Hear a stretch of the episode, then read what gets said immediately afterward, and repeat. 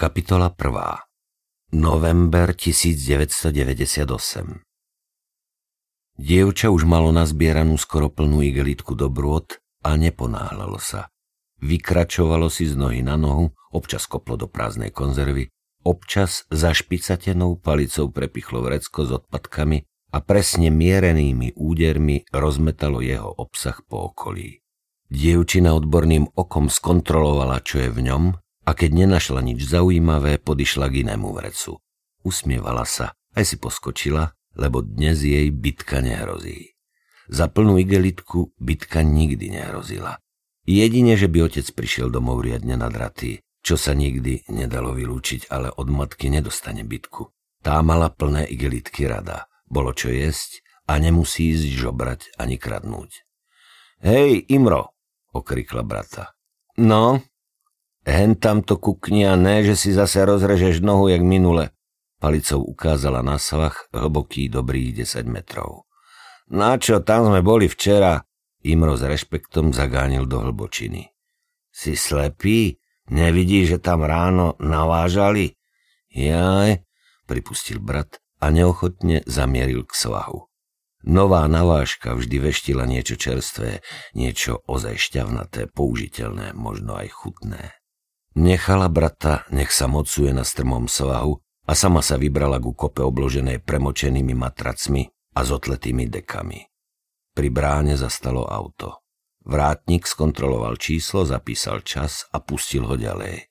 Vodič zaradil nižšiu rýchlosť a pomaly vystúpil až na vrchol kopca. Hej, Ilonka, uhni! Koľko je vás dnes? Zareval z okienka, skôr ako začal cúvať. Iba ja s bratom. Kde je? Dolu vieme, tak úhni idem vysýpať. Už idem. Odišla kúsok bokom. Vodič zavrel okienko, zacúval a vysypal odpad z korby tesne vedľa plesnivých matracov. Ešte raz stiahol okienko a už milšie sa spýtal dievčaťa. Máš niečo? Mám, ale nič moc. Tak na, aby ťa doma zase nebili. Vyhodil je z okna igelitku s nedojedenou desiatou Kývol jej na pozdrav, okno rýchlo zavrel, lebo mu ťahalo na holú hlavu a pustil sa dolu kopcom. Auto zmizlo a dievča osamelo.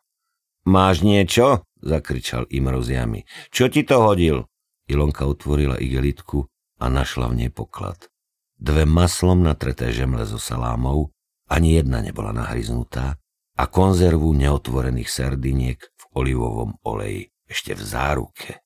Nevedela, čo je to záruka, čo sú olivy, ani netušila, ako sa z nich získava olej, ale rybičky už párkrát v živote jedla a veľmi jej chutili.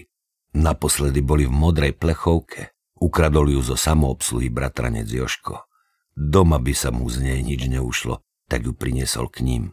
Plechovku otvoril otec sekerov, ale predtým sekeru opláchol vo vedre, lebo dobre vedel, že takú dobrotu len tak ľahko znova nedostanú a znehodnotiť ju hrdzou nechcel. Mám, hodil mi žemle so salámou a konzervu. A ty? Ilonka sa prehrabávala vo vodičovej igelitke a iba kútikom úst odpovedala bratovi. Obsah igelitky ju fascinoval. Upútal ju oveľa viac, než neposedný brat dolu na svahu. Na chvíľu aj zabudla na neho dávať pozor. Nič, iba nohu. Akú nohu, skuraťa? Je tam ešte nejaké meso? Ne, vola čo väčšie asi jak z Angely. Z jakej Angely? Zo sesternice Angely z dolného konca. Z vychrtnutej? No, ti šibe, ja nevím. Tak ideš už sem, alebo čo? Dočkaj, však najprv upracem toto tu, ne? Ale je to noha jak z Angely, fakt. Neklamem, teraz naozaj ne. Jakú má barvu? Jak Angelina. Alebo jak tvoja. Čo sa furt vypituješ pod sem? Ilona! Prestan zjapať. Keď má podobnú barvu jak moja, tak je to umelina. Sú to kusy z tých oných, z tých figúrok, čo sú to také bábky, na ktoré sa naťahujú šaty. Potom ich vystavuješ ve výkladoch, v obchodoch s andrami, v meste. Také znivočené kusy občas vyhadzujú. Ja som to tu už našla, aj hlavu, aj umelé vlasy na hlave, aj ruku. Hovorím ti, je to umelina. Imro sa zohol a chytil figurínu za palec. Ilonka, a tie figurky sú maké? Čo maké? No táto je maká, skúsil som palec. Imro, ty si pako. Imro nebol pakov, Imro bol šikovný, vnímavý chlapec. Znova sa zohola skúsil. Fakt je maká, Ilonka, figurky majú byť maké? A lozia po nich muchy? Jak to mám vedieť, aké muchy? Normálne, aké máme v kuchyni a majú figurky červené palce? Jaké červené? No táto má na červeno natrté paznechty. Ilona položila igelitky a špicatú palicu zapichla medzi ne, aby presne vykolíkovala svoj zábor a aby každému, kto by išiel okolo, bolo jasné, že to tu má obsadené, tu ryžuje ona. Zbehla po svahu k bratovi. Ukáž, odstrčila ho. Všetky vrecia naokolo boli napchaté, hrbolaté, plné tovaru. Toto čierne bolo ploché, podlhovasté, splasnuté, no úplne na nič.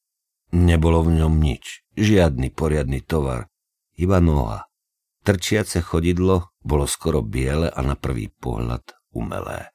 Ty si chuj, Imro, hovorila som ti, že je umelá. Imro odstúpil, aby jednu neschytal.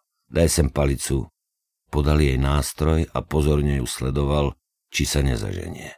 Nezahnala sa, tak už neustupoval. Rotom odborne rozsekla vrch čierneho vreca, roztiahla kraje a obnažila druhý koniec nohy. Zarazila sa. Už videla takéto nohy a ruky a vždy sa končili klbom a drôtom. Raz dokonca videla, ako ich skladali ako ich pripevňovali k trupu, aby z toho bola celá figurína. Vtedy natáčali na kraji mesta film.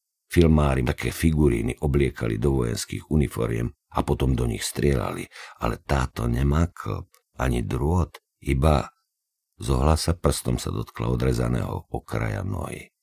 Ukazovák sa jej sfarbil na červeno. Opatrne privoňala. Imro? No? Poďme odtiaľto.